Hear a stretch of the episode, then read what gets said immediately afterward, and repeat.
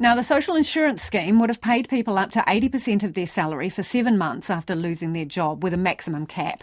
It was going to be funded by an employee and business levy. But the Prime Minister says he'd need to see a significant improvement in economic conditions before anything is advanced. Well, joining us now is the Council of Trade Unions President Richard Wagstaff. What's your reaction to that gone by tea time insurance scheme? Uh, thanks, Lisa. Well, he didn't say gone. He said off the table for now, um, and um, for this back, term, um, yeah. hopefully in, in, in better conditions.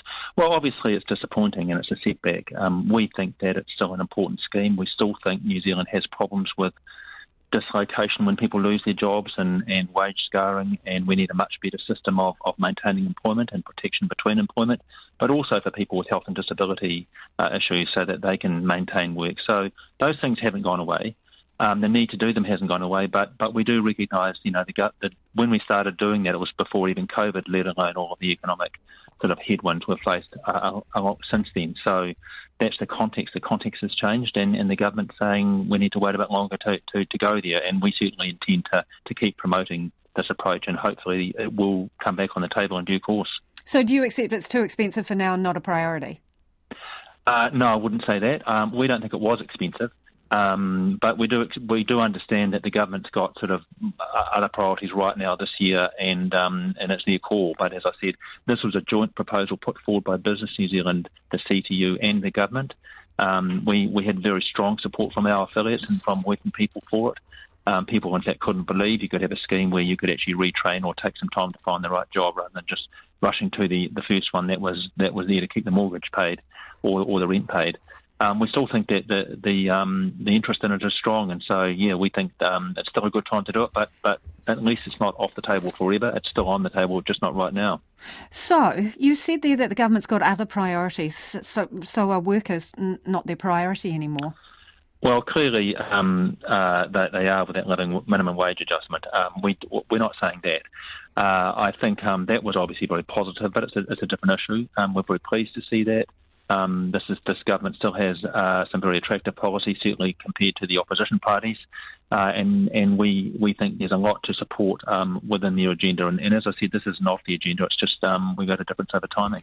Yeah, well, it's off the agenda for this term, and it's off the agenda, according to the Prime Minister, unless there are significant economic changes in terms of the environment. And also in a statement, he said, "Not ever in the form that it is."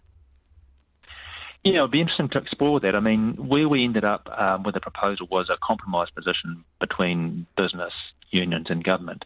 Um, we would have liked a, a, scheme that was wider, deeper, broader, you know, that, that just went further uh, and, and certainly um, allowed people to retrain um, for longer uh, on pay. Um, so, yeah, we're happy to change things, um, but I suspect that the other parties to, to this proposal will have their own agendas. Um, yeah, so is it about political pressure then, Richard, rather than, you know, putting more money into bread and butter issues? This this about political pressure and ditching policies that were annoying business and making the party unpopular? Well, it's not clear that it was annoying business, given it was their proposal as well. Um, EMA says no thanks, never. Yeah, Business New Zealand put, put it forward. Um, it's, it's difficult to see who it was annoying and who it wasn't. I think it got all, all, all muddled up and, and given names, and, and, people didn't fully understand it. Uh, I think, you know, we, as I said, we still think there's a place for it. Uh, New Zealand doesn't do well in this place compared to other countries. The OECD says we need to do something like this. Um, we think we can still do it. Is that, I mean, uh, you know, what's not political in a way, Lisa? Um, we're, we're in an election year, that's true. Um, they're weighing up their priorities and they want to they want to get a few things right, and that's this is doesn't at the top of the list. That's as simple as that, and, and we accept that. Did you get a heads up that they were ditching a policy that was a priority for you and your members?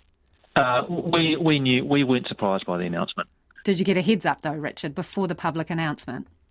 Uh, no, the Prime Minister didn't talk to me, but but we we we sense that um you know we've been engaging with the governments and the and the new Prime Minister and, and the team since they've been formed, uh, as we would expect, and, and we know that they've been putting their minds to all these things, and so that's where we are. And as I say, um, it is um, it is what it is. Minimum wage, so it's going up $1.50, right? Um, the unions would like it to go up to $23.65. So is it a disappointment that it's not the living wage he's matched? Oh well, okay. We, we would have liked more, but look, we're we're really pleased to see um, that we're at least keeping up with inflation. That that's really positive, and I, and I don't want to, um, you know, be sour about it. It's a great, it's still a great result. Uh, I know that um, there will be people who will be delighted that um, you know that there will be this extra money in their pockets.